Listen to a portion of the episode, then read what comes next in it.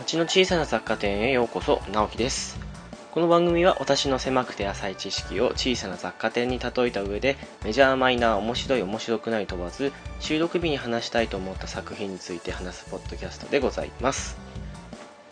はいどうもお久しぶりという言葉では済まないぐらいに久しぶりなんですけどもお久しぶりでございます。えー、なんだかんだ言って1年とちょっと空いちゃいましたけどね。この度いろいろ思いまして復活しようかなっていう感じでございます。えーとですねこの間にしていたことと言いますとちょうどもう一つやっていた番組が終わりを迎えるっていうような感じの話は多分したかなとは思うんですがその流れですね。新番組を始めましてそれでその番組がつい先日ちょうど1周年を迎えたというところもありましてまなんだかんだ言って落ち着いてきたかなっていうのと正直なところですね。もう一つやってる番組の方が結構いろんなジャンル、まあ、話そうと思えばどのジャンルでも話そうかなみたいな感じのところがあったりしたんで正直ちょっとこっちの番組の存在意義どうしようかなっていうところもあって、うん、このまま終わりにするかどうかっていう迷いもあったんですよね。ただそうは言っても一人でやる回っていうのとあと、うん、みんなでネタバレありで話すっていう回では全然意義も違うと思いますし何よりねこっちはネタバレなしでの回ということもあるので時折ですけどもまあ毎回毎月はちょっと、うん、厳しいかなと思うんですけどもそれでも23ヶ月とかに1回って感じで、うん、配信できたら面白いかなってこともありましてこの度無事復活するって形になりました。えーとですねとりあえず去年かな。すいません。本当すいません。去年にですね次回予告っていう出してたこともありまして今回はですね映画作品の「シャイニング」とあとはですね漫画作品になりますけどもダンジョン飯。この2つについてのお話をしていこうかなって感じでございます。で次回予告は前と違いまして一応のところをね保証できないんでしないでおこうかなっていうところではあるんですけども、まあ、それ以外のところはねちょくちょくうん手間だった部分を少し見直しつつもとりあえず今まで通りの流れでやっていこうかなと思ってますので、まあ、そんな感じでね時折見かけたら聞くぐらいの感じにしていただけたらなっていう私からはそんな感じでございます。というわけで今回ですけども「シャイニング」という作品とあと「ダンジョン飯」という作品についてお話をしていきたいと思いますのでどうぞお付き合いよろしくお願いいたします。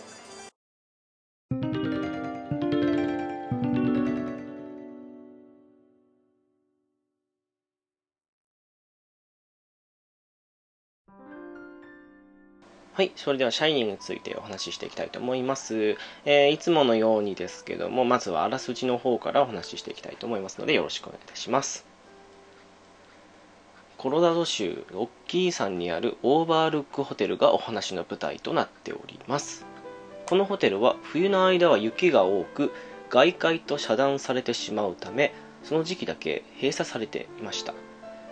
え小説家志望のジャックは寒さによる建物の損傷を防ぐための管理人として家族と共に食を求めてホテルにやってきます。ホテル支配人はこのホテルは以前の管理人が孤独に蝕まれた挙句家族を斧で惨殺し自分も自殺したという曰く付きの物件だと語りますが静かなところで小説を書けるというジャックとホラー映画が好きな妻のウェンディは全く気にしません。そうして一人息子のダニーも含めた3人は共に冬の期間オーバールックホテルに住み込むこととなります。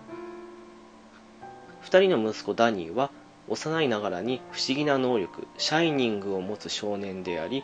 この場所でさまざまな超常現象を目撃します。ホテル閉鎖の日料理主任であるハロダンはジャックの妻ウェンディと息子のダニーを伴ってホテルの中を案内します。自身も不思議な能力シャイニングを持つハロダンはダニーが自分と同じ力を持つことに気づき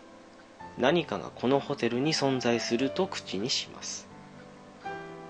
でもそれらは過去にあった忌まわしい事件が原因であり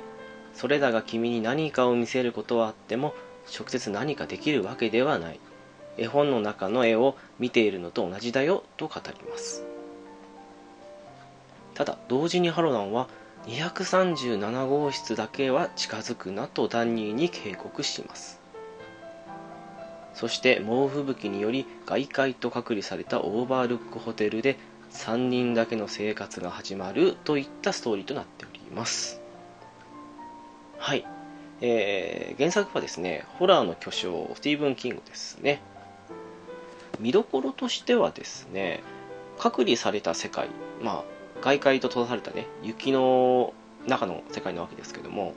その中で過去に起きた何かしらの因縁に一家の主ジャック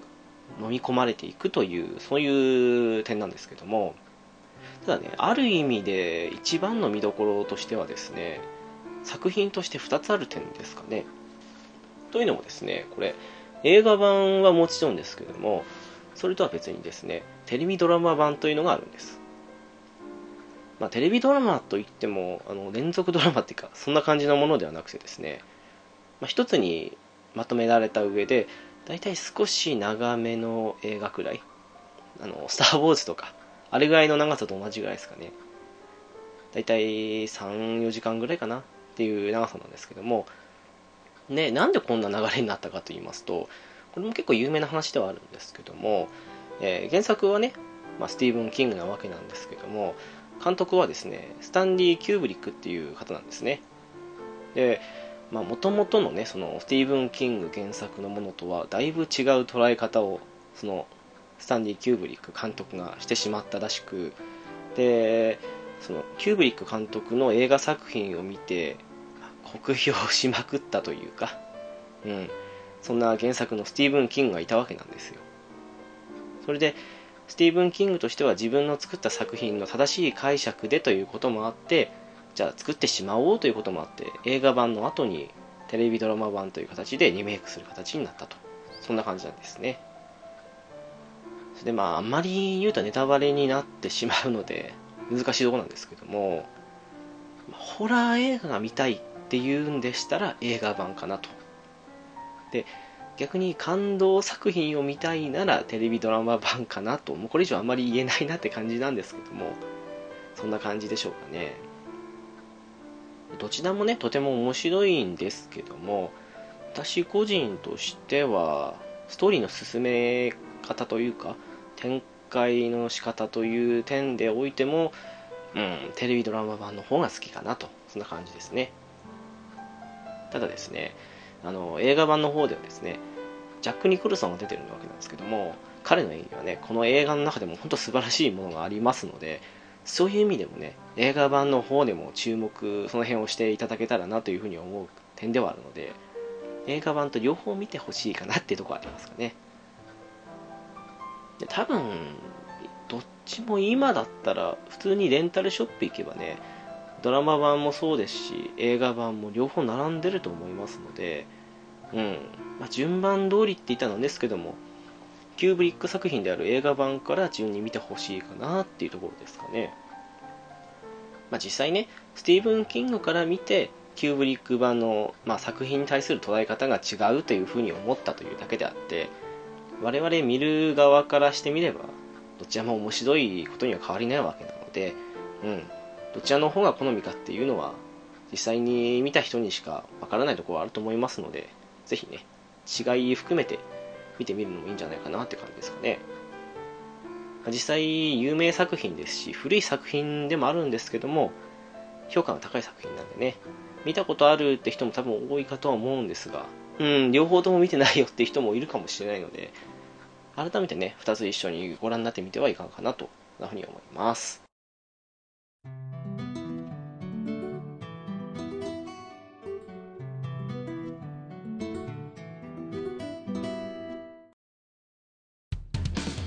ゆっくりミュージックコーナー。皆さん、こんにちは、こんばんは。このコーナーは、古今東西あらゆるジャンルの音楽を、その日の気分で紹介するというコーナーです。はい、ゆっくりミュージックコーナーでございます。えー、前回まではね、全部ゆっくりボイスに言わしていたんですけども、なんというかその後にまたね、自分の感想を自分の口で言うってことを考えると、二度手間だなということもありますので、今後はね、時間の余裕もないということもあって、うん、なるべくカットしていこうと。そんな感じでございますので、ご了承くださいませ。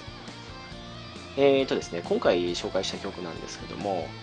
アメリカのバンド、ブラインドメロンの、えー、ファーストアルバムに入っていた、ソーク・ザ・シーンという曲ですね。えー、このファーストアルバム、結構売れたので、知ってる方も多いんじゃないかなと思います。で、このソーク・ザ・シーンはですね、ファーストアルバムの1曲目に入っていたわけなんですね。私、初めてファーストアルバムを聴いた時なんですけども、なんですかね、理由はちょっとわからないんですけども、1曲目のこのソーク・ザ・シーンがですね、すごく心にヒットしまして、そのまま余韻でずっと胸いっぱい、頭いっぱいっていう感じもありまして、最初聴いた時は、1曲目のソーク・ザ・シーンの後の残りの曲、全部が、全くと言っていいほど印象に残らなかったんですよね。で、まあ改めてね、振り返ってみると、同じアルバムの中でも、チェンジとか、あと、 No Rain とかっていうね、すごくいい曲も入ってたりするんですけども、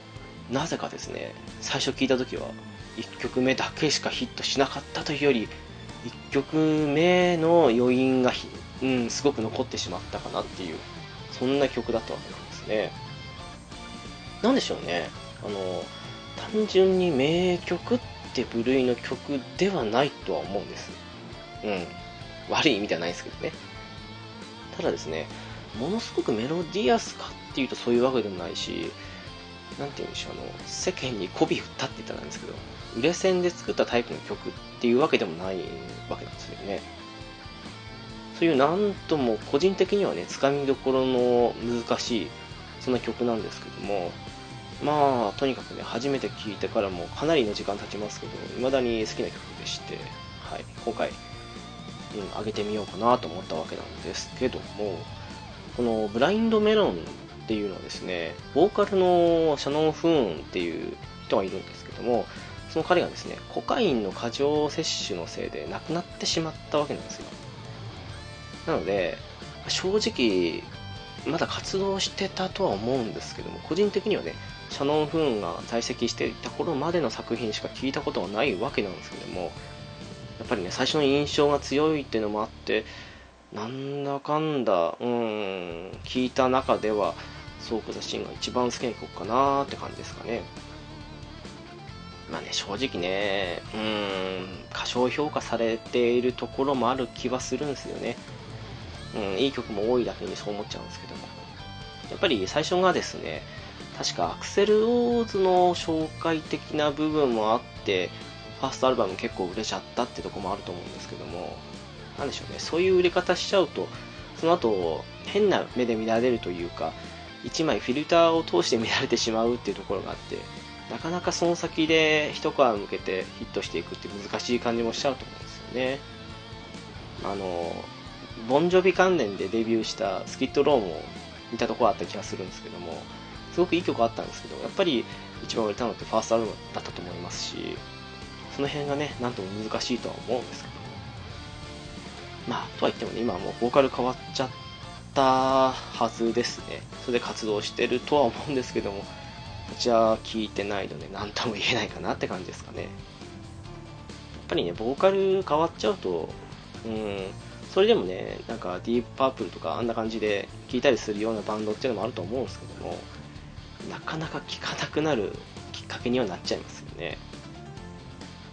うん、まあ死んでしまったからこそ、替えが利かないっていうことも仕方ないとは思うんですけど。はい、そんなわけなので、もしね、機会があれば聞いてみてほしいかなと思います。私と同じ感想になるかどうかは分かりませんけども、個人的にはすごくつかみどころが難しい曲だけども好きかなっていう、そんな感じですかね。というわけで、ゆっくりミュージックコーナーでした。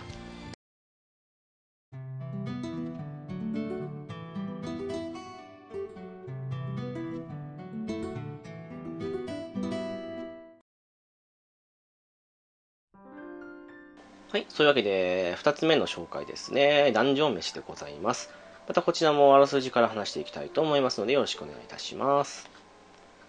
とある離島の墓地の壁から、地下へと続く巨大な空洞が出現しました。そこから這い出てきた男は、自分は王であると言い、はるか昔に滅亡したはずの黄金の国の存在を明かし、王国はとある魔術師によって地下に囚われ続けているため、元凶である魔術師を討伐した者には国の全てを与えると言い残し消えていきます。その言葉を信じて魔物が徘徊するダンジョンを踏破しようと数多くの冒険者が乗り込む時代が幕を開きます。数人パーティーを組むダイオス一行はダンジョンの奥地にてレッドドラゴンに挑みます。ですが空腹が原因となり電形に乱れが生じて壊滅状態となりダイオスの妹ファリンは兄をかばってドラゴンの餌食となってしまいます。全滅寸前の状況でファリンが最後の力を振り絞って使った脱出魔法の力でなんとか迷宮から脱出できたものの妹だけがダンジョンに取り残された上にパーティー全員が物を失っておりほぼ無一文の状態となってしまいます。金銭的に余裕がなくなったこともあり2人が離脱する中単身で妹探索に出発する気のダイオス。物を売って自分一人であればと意気込んでいたのですが残った2名の仲間であるエルフのマルシルとハーフフットのチルチャックが追行する意思を示したため再度3人でダンジョン奥地を目指します。ダンジョン内での死亡は魔法によって肉体と魂の補修が行います。なのでドラゴンの排泄物となってしまうと蘇生が困難になってしまうのでそれまでに飲み込まれたファリンを救出しなくてはなりません。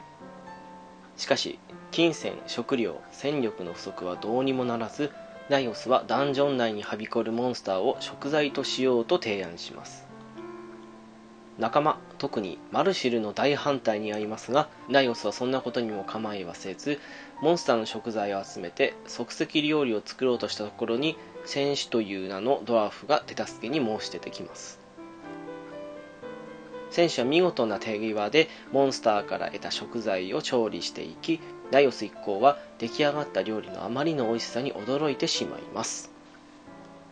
モンスター食に通じている戦士はダイオスたちの目的を聞きレッドドラゴンが料理できる可能性に惹かれ彼らの新たな仲間となります。こうしてダイオス一行は奥地に向かう道中で遭遇するモンスターを倒し調理し食べながらレッドドラゴンからファリンを救い出すために戦うといった感じのストーリーとなっております。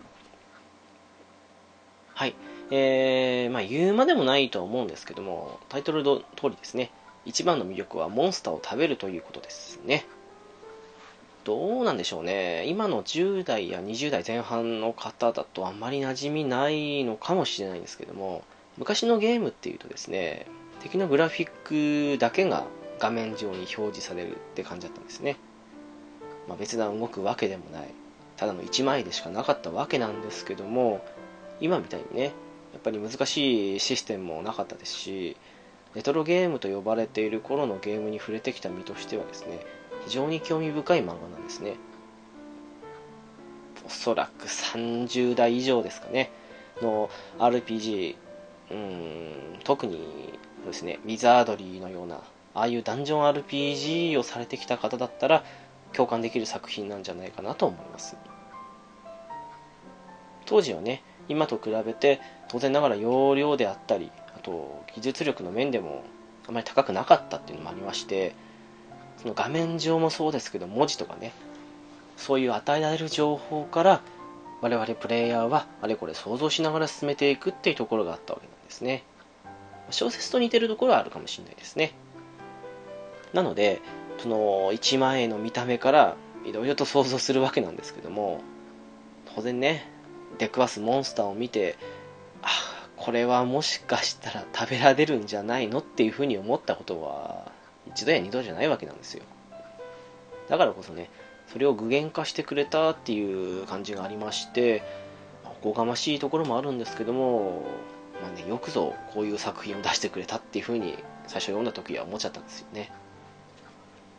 実際にですね作品の中でもいろいろなモンスターをライオス一行は食しているわけなんですね。ドラゴンのようなああいう、うん、大きなトカゲって言ったらなんですけどもそういうのを連想させるようなものならまだ想像つくと思うんですけどもなんとなく味が気になるようなでも怖いようなって感じのスライムみたいな、まあ、良くも悪くも序の口のものをはじめとしてミミックだとか人食い植物だとか挙句の果てにはねこれの一体どこを食べるんだろうって一瞬思うような極鎧、まあ、いわゆるリビングアーマー系ですか？なんていうものまで食べ始めちゃうんですね。で登場人物の見た目っていうのもですね最近の流行りの何でしょうすごくかっこいいとかイケメンばかりっていうような感じの見た目ではなくてですね古き良きファンタジーって感じのいい意味で地味な感じっていうかそういう雰囲気で出てきてるんですね。そして毎回ね作ったモンスター食のレシピが載っているっていう点も面白いですかね。もちろんねそれを再現することはかなわないんですけども、まあ、似た食材で代用はできるのかなどうなのかなって感じですかね。やっぱりこういうねあのレシピ載ってたりとかそういう漫画って面白いですよね。仮にそれが現実にある食材じゃなかったとしてもですけどね。現在だとそうですね5巻まで出てますかね。ただもうちょっとあと数日かな。確か4月の十何日かだと思うんですけどに6巻が出るはずだったと思うので、まあ、それぐらいの、うん、関数っていうのもあるので揃いやすいですしあとすごく読みやすい漫画なので実際にそういうので興味あるっていう方そしてまだ読んだことないっていう方は一度ご覧になってみてもいいんじゃないかなと思います。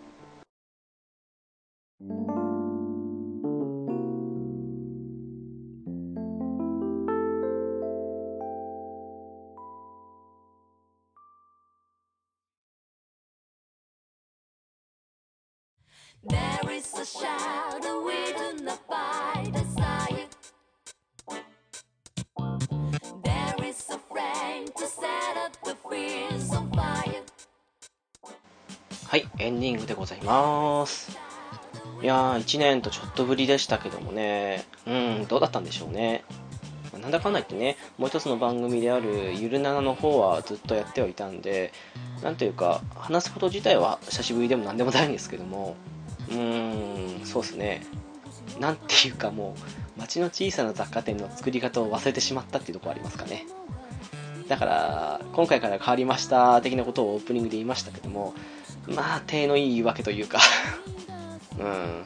まあ良くも悪くもその時々しか作れないって感じもあるのでその度に変わっていくかもしれないですけどまあその辺はご了承くださいって感じですかね。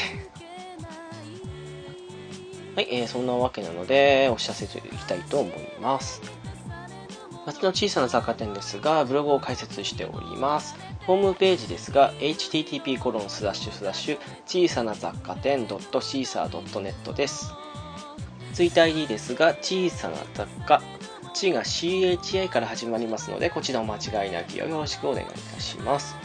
ハッシュタグですが、シャープ小さな雑貨店、小さながひたがな、そして雑貨店が漢字ですので、こちらもお間違いなきをよろしくお願いいたします。はい。というわけで、次回はいつになるのか私にも分かりません。あと何を取り上げるかも分からないですけども、うん、忘れた頃に、という風になる前に